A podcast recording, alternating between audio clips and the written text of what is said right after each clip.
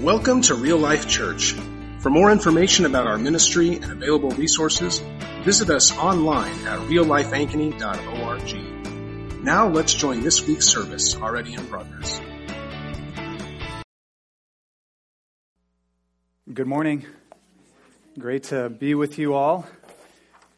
The song that we sang a little bit ago, um, called Treasure, it's uh, when Luke wrote that song, he had this verse in mind in Matthew 13. You maybe have heard this before. It says, The kingdom of heaven is like treasure hidden in a field, which a man found and covered up. Then in his joy, he goes and sells all that he has and buys that field. The import, I, think one, I think a really important part of that verse is it says, in his joy. In his joy. It's not that we need to sell everything or give everything or, or submit everything to Christ begrudgingly, but it's that when we see Christ as our true treasure and all that He is, everything else just seems to have such little value in comparison. Well, this morning we're starting a new series on the new covenant. So, the next several weeks we'll be talking about the new covenant. And this is a biblical term, and so we want to just say it that way. We want to talk about the new covenant. This morning, I want to start our series by saying the new covenant has better promises. Um, Jesus, when he in- introduced the Lord's Supper, we celebrate that on the first Sunday of every month. When he introduced the Lord's Supper, he said, as he passed his cup of wine around to his disciples, he said, This is the new covenant in my blood. And essentially, I want to, this is my desire for us as a church, as God's people that we would know the true riches we have in Jesus, in Him. I read a quote this last week by a guy named Richard Sibbes. He was a Puritan pastor in the 1600s. He said this We are only poor for this one reason. Now, he's talking about spiritually poor. But listen to this for one reason that we do not know our riches in Christ. We are poor for this one reason because we don't know the riches that have been given to us lavishly through Jesus Christ and in Christ. So, we want to talk about the new covenant because all of God's blessings come to us through the new covenant. Now, what is a covenant? A covenant is a contract or a will or a testament. It's a contractual agreement between multiple parties. All throughout the Bible, God is a covenant making and covenant keeping God. From the very first pages of the Bible, God made a covenant with Adam. He said, Adam, if you obey my commands, things will go well with you. But if you disobey this one command, you will die. He made a covenant with Noah in uh, Genesis chapter 8 or 9. After the flood, and Noah and his family came out, came through the flood safe, and God rescued them and saved them. God made a covenant with them, with, with Noah, that he would never flood the earth and destroy it by flood. And he gave him a sign. You guys know what the sign is? Gave him a sign. The sign was a rainbow. So when we see a rainbow now, we can remember that's God's covenant, that he will never flood the earth like he did in the days of Noah. Later on, he made a covenant with Abraham. The covenant made to Abraham was that through Abraham, all the nations of the earth would be blessed, that Abraham would have offspring more numerous than the stars in the sky. In other words, he'd have lots of offspring. Even later, he made a covenant to David. You might say this is a, a royal covenant or a covenant of dynasty. And the promise to David was that someone from David's line would always sit on the throne. And then, of course, there's the covenant made with Israel through Moses and Mount Sinai. And that's, that's the covenant that's in view in our text this morning that we need to have a new covenant in regard to. In verse 32, notice that the problem is not with the covenant, but with the people that God made the covenant with. It says, My covenant that they broke, though I was their husband. God finds fault with people who break his covenant in our passage. The problem is not with God, the commandment giver, in regards to a covenant that's broken, but with sin in the heart of its recipients. God's commandments, God's law, it's good, it's perfect, and it's holy. The problem with covenant breaking is that is, is not with God's commands, but it's with people whose hearts are bad naturally, right? They're, they're bad naturally. Matt read out of Ephesians chapter 5, and Ephesians 5 says, For at one time you were darkness. That speaks of our sinful nature. So covenant breaking is it's a problem with people's hearts that are bad, unwilling and unable to keep God's law. In fact, it's, it's just amazing because as God is giving the covenant to, to Moses, he's writing it on tablets of stone, right? The Ten Commandments. As he's giving it to Moses, Moses hadn't even made his way down yet. And the Israelites had already turned away from God and begged Aaron to make a golden calf so they could dance around it and worship.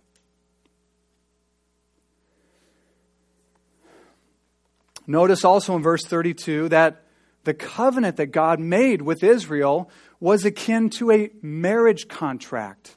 God says, Though I was their husband, I was their husband.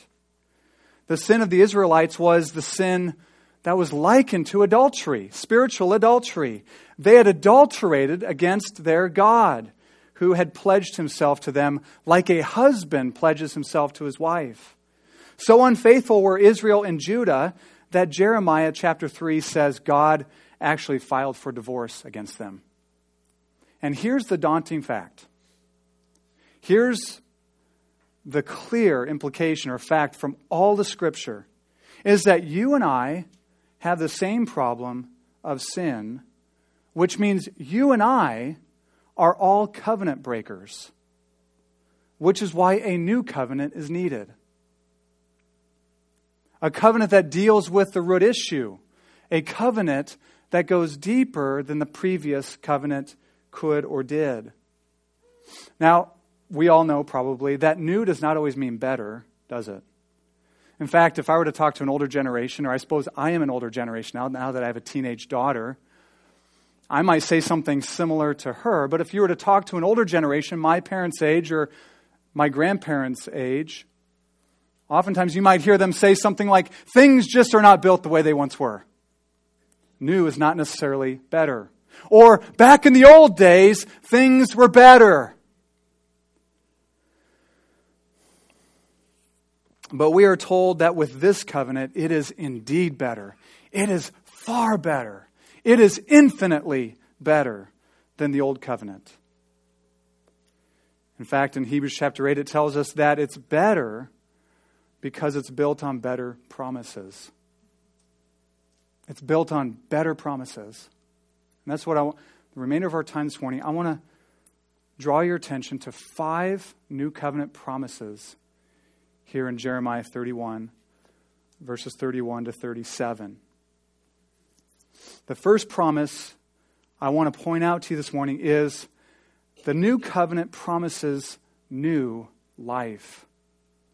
The new covenant promises new life. If I were to point to a New Testament verse, it would be this, 2 Corinthians 5:17, "For whoever is in Christ is a new creation. The old things have passed away and the new things have come." Verse 33 in our text this morning says this, "I will put my law within them, and I will write it upon their hearts." This speaks of an inward renewal. Laws written on tablets of stone could never do this. It could never change our hearts. External coercion could never get to the root issue, which is sin and an unwilling heart.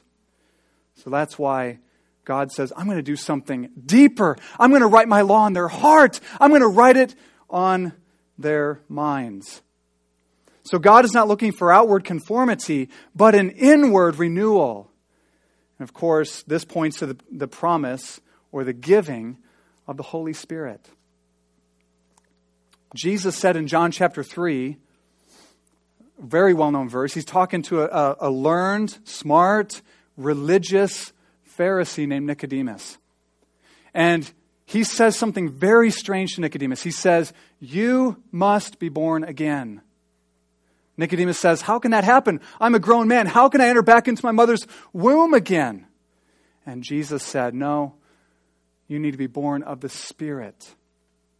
You need to be born again. You need to be made new. You need to be renewed. You need to be, the, um, theological word, regenerated. You need to be given the gift of regeneration through the Holy Spirit. Here's what it says in Hebrews 10, quoting this passage in Jeremiah 31. The writer of Hebrews has this passage in Jeremiah in mind, and he attributes it to the Holy Spirit. He says this, Jer- or excuse me, Hebrews 10, verses 15 and 16. It says, And the Holy Spirit also bears witness to us, for he says, This is the covenant I will make with them. After those days, declares the Lord, I will write my laws on their hearts and write them on their minds. Now, what happens when the Holy Spirit does this work of renewal in our lives? Not perfect obedience, but a new desire to obey the Lord. Not because things are written on tablets of stone, commands on a piece of paper or tablets of stone saying, I know I should do those things, but I don't want to. But now, this inward work of God's Spirit writing His law in our hearts, there's this desire to follow Jesus. Jesus puts it this way If you love me, you will obey my commands. The only people that can do that are those that are made new by the Holy Spirit, given new life, regenerated, born again, given the new birth. Obedience from the heart when we have this new life is not burdensome. It's not burdensome. We don't do it perfectly, of course. We, I fail daily. I, I know that. I'm very aware of that. But it's not a burden to walk with the Lord in obedience. Listen to this verse in 1 John 5. These verses. 1 John 5, verses 3 and 4 says this For this is the love of God, that we keep his commandments and his commandments are not burdensome. For everyone, listen to this, this phrase, for everyone who has been born of God overcomes the world. John connects commandments or obedience not being burdensome to those who've been born of God, those who've been given new life, those who have the Holy Spirit who came, who's come and made them new. It is God Himself, the very Spirit of Jesus, the Spirit sent from the Father, taking His finger that was once used to inscribe commands on tablets of stone. And He came into your life and started inscribing His law on your heart. This covenant promises new life. But it doesn't just promise new life, it promises more. This covenant, this covenant also promises, this new covenant here in Jeremiah 31 also promises mutual possession. Mutual possession. Verse 33 says, God says, And I will be their God, and they will be my people. The people of God belong to Him. That's not hard to agree with, right? We belong to Him. In fact, you might say everything in the world belongs to Him. Psalm 24 says the, the world is, the earth is the Lord's and the fullness thereof, the world and everyone who dwells in it. But the people of God, those who have been saved by the blood of Jesus Christ, they, they in a special way belong to God as his covenant people. Listen to verse or Isaiah 43 verse 1. It says, for, but now, thus says the Lord, He who created you, O Jacob, He who formed you, O Israel. And then God is speaking, Fear not, for I have redeemed you. I have called you by name. You are mine. God looks down upon his people gathered here today, believing in Jesus, and says, You are mine. You belong to me, not just because I made you, but because I've redeemed you. Paul says something very similar in 1 Corinthians 6. He says, Don't you know that you're not your own any longer. You've been bought with a price. Peter says something very similar in 1 Peter chapter 2 verse 9 he says we are we are a people for God's own possession. We belong to God. And that's amazing. But there's something even maybe more shocking. Check this out it's a mutual possession. God doesn't just say, they will be my people. He says, and I will be their God. We can say to God, because of this new covenant promise, not only am I your, I am yours, but we can say, you are mine. You belong to, I belong to you, and you belong to me. He gives himself to us. We are his, and he is ours. Song of, Sol- Song of Solomon 6 3 poetically says this. I, th- I think it's a picture of Christ in the church. It says, I am my beloved's, and my beloved is mine. This is, I think, the supreme gift of the new covenant. If God gave us everything else, yet withheld himself, it would not be good it would not be a great thing. What if someone you deeply love, your spouse or a parent, gave you everything you wanted from them except themselves? God gives us Himself.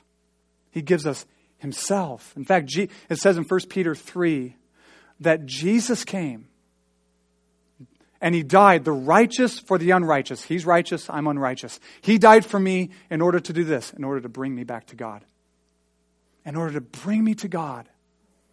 Our eternal inheritance is beyond amazing because it is supremely God Himself that we get. The covenant promises mutual possession but it promises more than that. It also promises intimacy with God. New covenant pr- promises intimacy with God. Here's what it says in verse 34 For they shall all know me, from the least of them to the greatest. They will all know me. The word know means so much more, so much more than just knowing facts about someone. It certainly is that, but it is so much more than that. It means, speaks of the most intimate kind of relationship. In Exodus 33, it speaks, talks about Moses and how he used to speak with God and God, God used to speak with him. Actually, it says God used to speak with him like a friend speaks with a friend face to face. Now, that was a privilege Moses had, and he would receive words from God and then he would go speak them to the Israelites. But in the new covenant, Jesus doesn't come to create a clique, okay?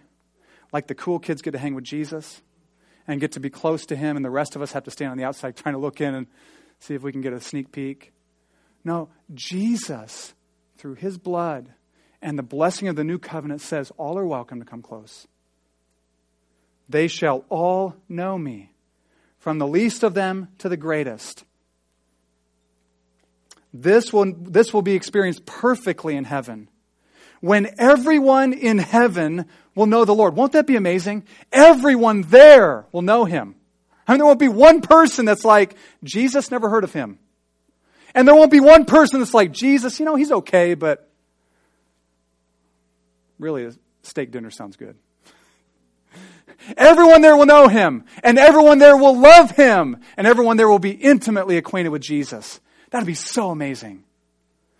But even now, in this present age, when we gather together as the church, as God's people, gather in different locations around the city and around the world, we get a taste of this. We can all know him. Know him intimately, know him personally. You are not a second class Christian. You are not a second class Christian. You are invited to come close. But more than a mere invitation, it is an invitation, but it's more than that. It's a promise.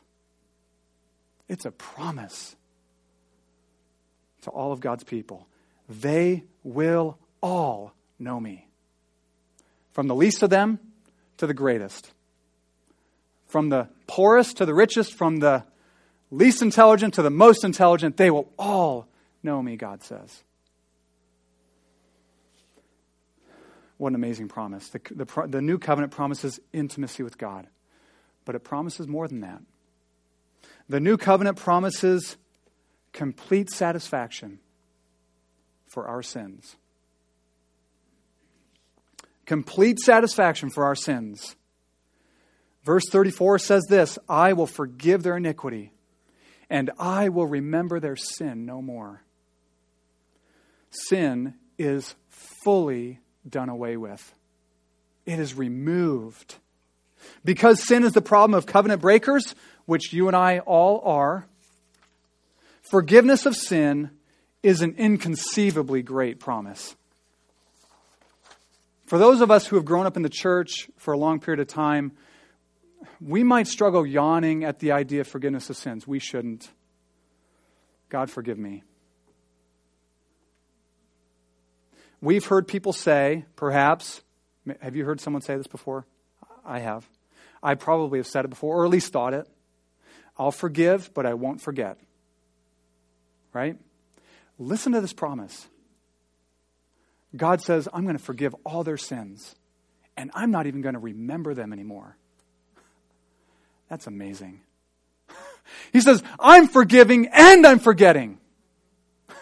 You are free from your sin because God forgives and He forgets. Psalm 103 puts it this way that He has removed our sins as far as the east is from the west. I love asking this question How far is that?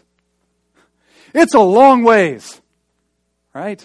He has removed them infinitely. In other words, they are nowhere to be found.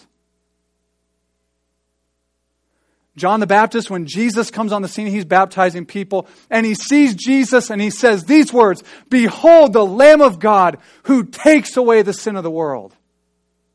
Doesn't say who sweeps the sin under the rug, right?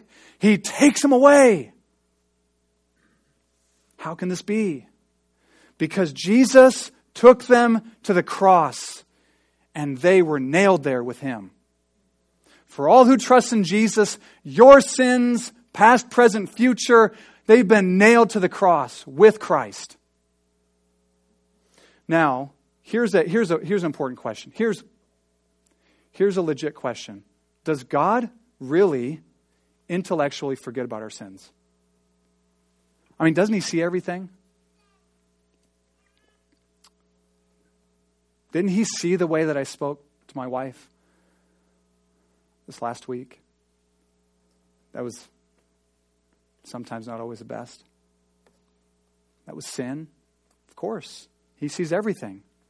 But because Christ bore our sins in His body on the tree and exhausted the curse of God that our sins deserved, God will not bring our sins up in judgment again. He remembers them no more. I am so thankful for that. Anyone else here? That's good news. Thank you, Lord. My sin, we sing uh, old hymn. It is well. The second verse, my sin, oh, the bliss of this glorious thought. My sin, not in part, not part of them, but the whole is nailed to the cross, and I bear it no more. Praise the Lord. Praise the Lord, O my soul. There is complete satisfaction for the problem of sin. Our sins were nailed to the cross with Jesus, and all of the punishment that I deserved from my sin, Jesus took there too. And God remembers my sin no more. But there's more. The new covenant promises excuse me, the new covenant is eternal in its duration. It is eternal. Verses 35 to 37. I wasn't even going to go here, but sometime late on Friday, I was just like, man, those verses right after are amazing. We can't skip that. Verses 35 to 37 says this Thus says the Lord, who gives the sun for light by day, and the fixed order of the moon and the stars for light by night who stirs up the sea so that its waves roar. The Lord of hosts is his name. If the fixed order departs from before me, declares the Lord, then shall the offspring of Israel cease from being a nation before me. Thus says the Lord, verse 37 If the heavens above can be measured and the foundations of the earth below can be explored, then I will cast off all the offspring of Israel for all that they have done, declares the Lord. These verses, here's what it's saying it is as likely that God will break covenant with his people as it is that the, the entire universe will come to a screeching halt. Now, there are some doom and gloom folks, okay? I want to encourage you today, if you might fit into that category, who think that the sky might fall someday. Not according to this passage. It is more likely for the universe to come to a stop as it is for God to allow this covenant to be broken. It is as likely for astronauts to be able to exhaust the heavens in their space shuttles from one end to the other than it is for this covenant to be broken. It is as likely for scientists to be able to dig deep enough to get to the very core of the earth as it is for this covenant to be broken. It is durable, it is irrevocable, it is eternal. Or as Jeremiah 32, just the very next chapter, says, speaking about the very same covenant, he says, I will make, God says, I will make an everlasting covenant with them. This covenant is eternal. But how can this be?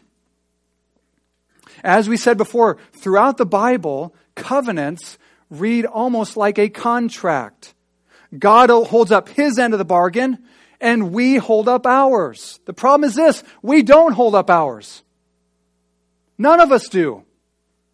So, how can this be an eternal covenant? We break our end of the bargain, covenant's over. It's null and void, right? If I don't pay my mortgage for six months, I'm on the street.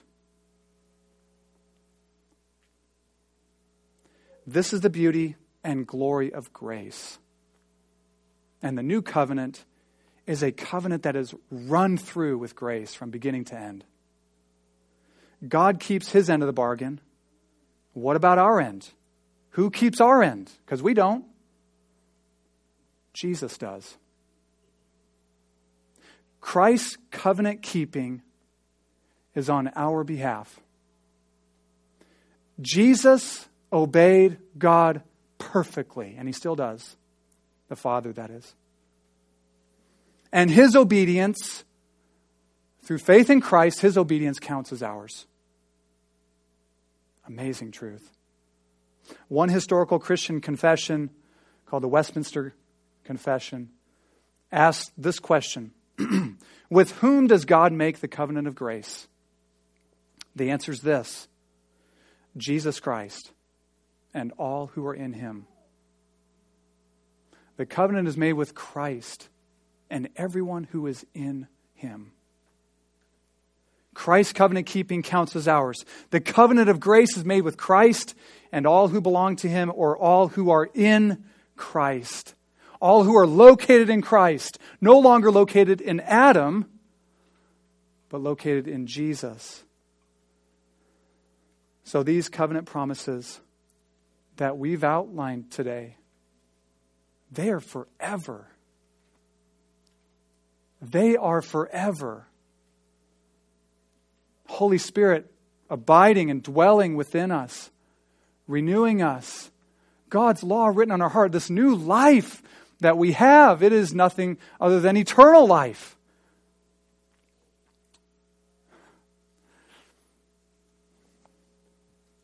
This forgiveness of sin, God will not renege on that. He won't someday say, you know what? Bad idea. That guy's really bad. I think I'm going to call it off with him. No.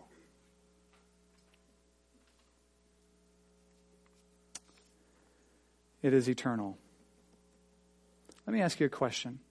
With such promises from God through Jesus Christ in the new covenant, Why would you or I want to live under any other arrangement with God? Paul puts it this way, okay? He says to the people of Galatia, he says, You, you started in the Spirit. Why do you want to try to make your way forward in the flesh?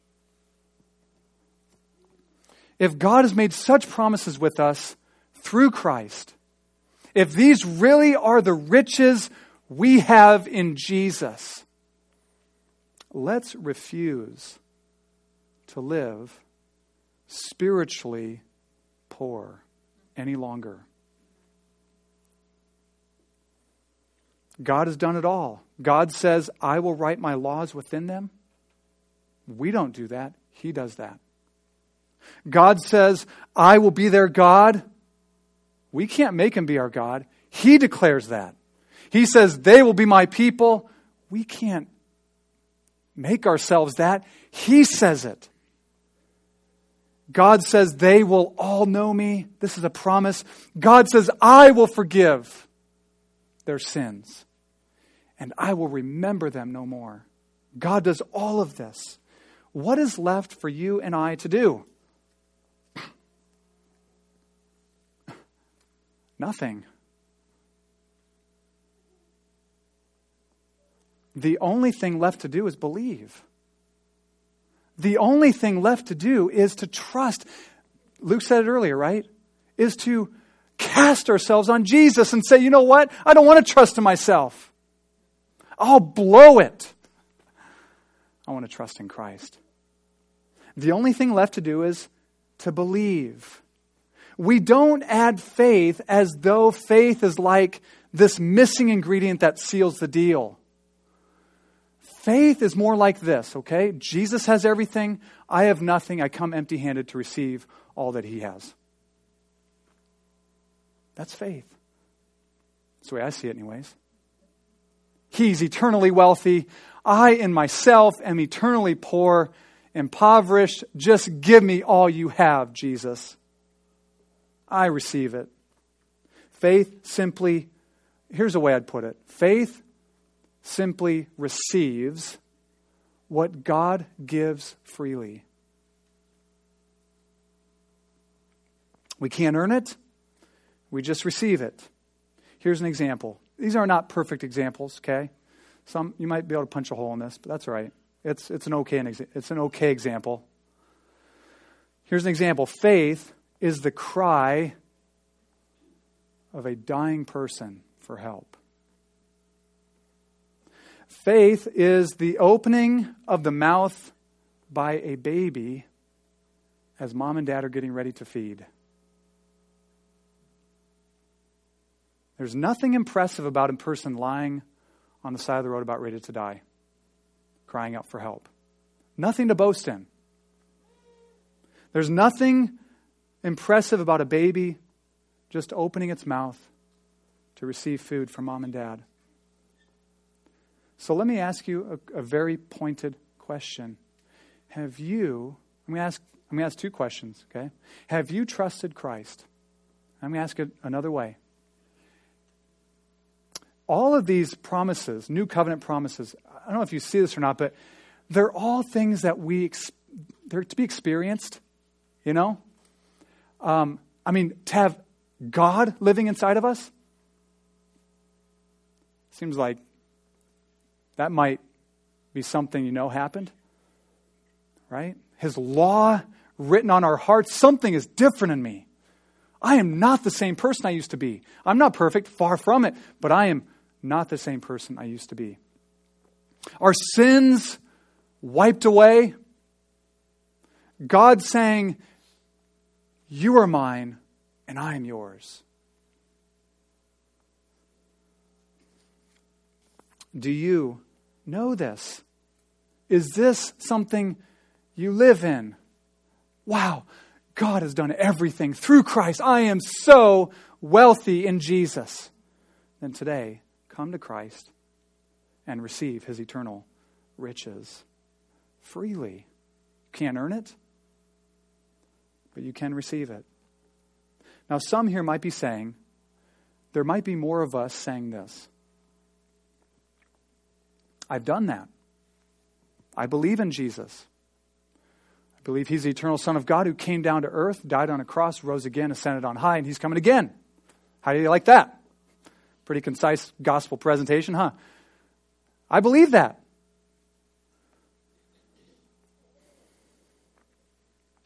But I don't experience all the joy of this new covenant fellowship with God.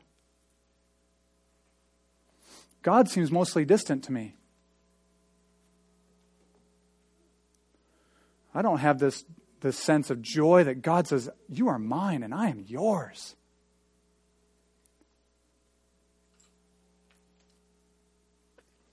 Well, I'd, I want, I'd want to address this in two ways. Give me just a few moments to do this. First, the first way I'd address this is this this way.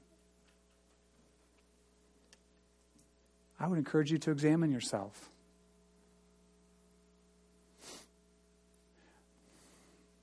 I'm, I'm running a risk here. There's something really unhealthy about individuals, you and I, always examining ourselves and never able to rest in Jesus. And there's something unhealthy about a preacher who always encourages people. You probably don't know Jesus. You better examine yourself, okay? I don't want to do that. But there's something equally unhealthy about never being able to say this. Examine yourself. Is Christ in you? Are there the fruits of new life in you by the power of God's Spirit who comes and makes us new? 2 Corinthians 13:5 that's what Paul exhorts the people of Corinth to do. He says, "Examine yourself to see if you are in the faith. Examine yourself to see if Christ is in you."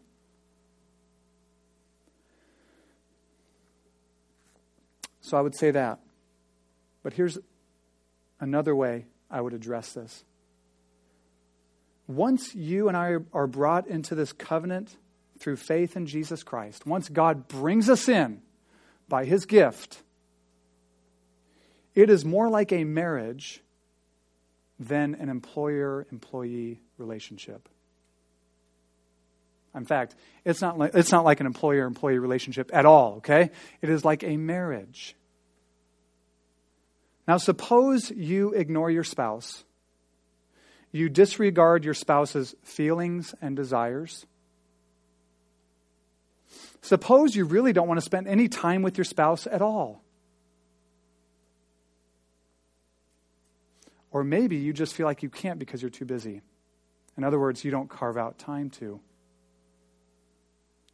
How is your marriage going to be? Distant? You bet. Disjointed? Oh, yeah. You may be absolutely committed to the legal vows you made on your marriage day.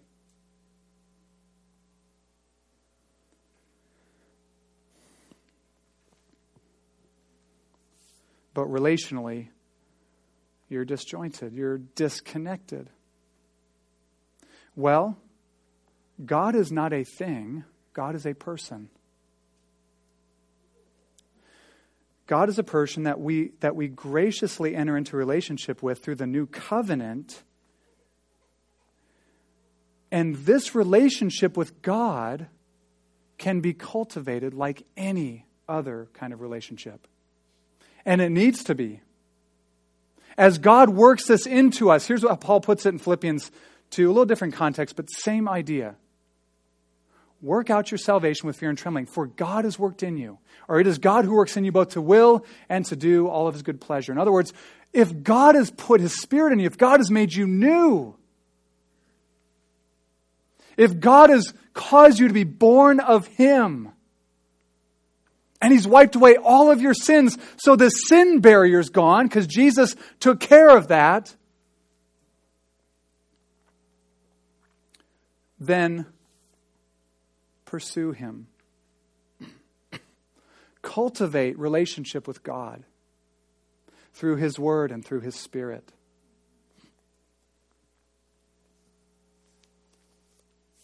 God has done everything to satisfy the vows of this covenant. All you and I can do, really, is receive the promises and live in light of them. I remember hearing uh, or reading Martyn Lloyd-Jones, and he gave this analogy. Really, the new covenant is given to us through the hearing and receiving the gospel. And he said the gospel means good news, it does not mean good advice. I think I've shared this before, so bear with me. He said, Good news is very different from good advice. If a general takes his men out to war and the enemy is routing them, he's going to send some of his men back to the village or the city or the country and say, Get ready to fight. They're coming. We're getting our butts kicked. You better fight, okay? Take up arms. That's advice, right?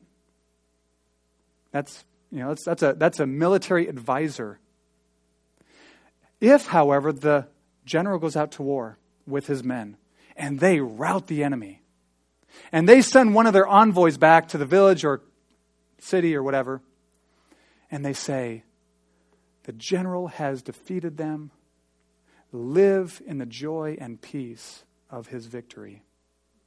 It's very different. That's news, not advice.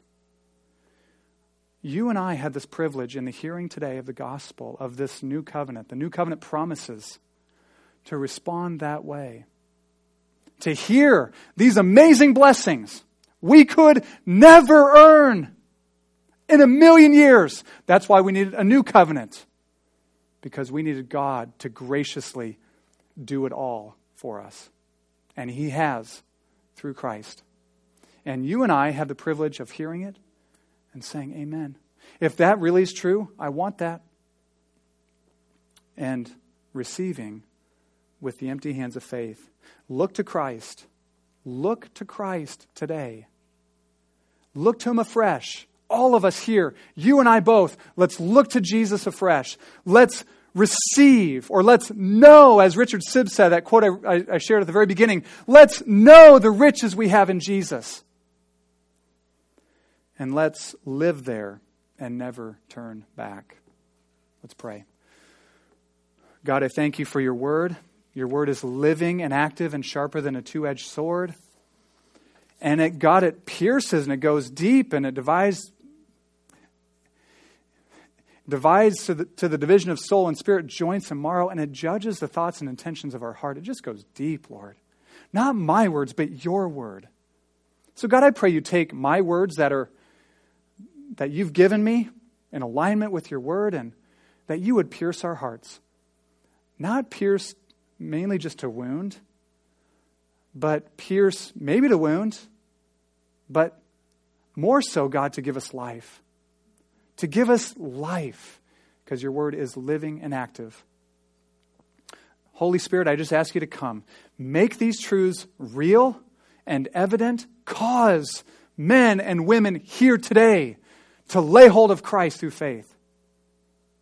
Give new life to some here today who don't yet have it. That we would be forever changed.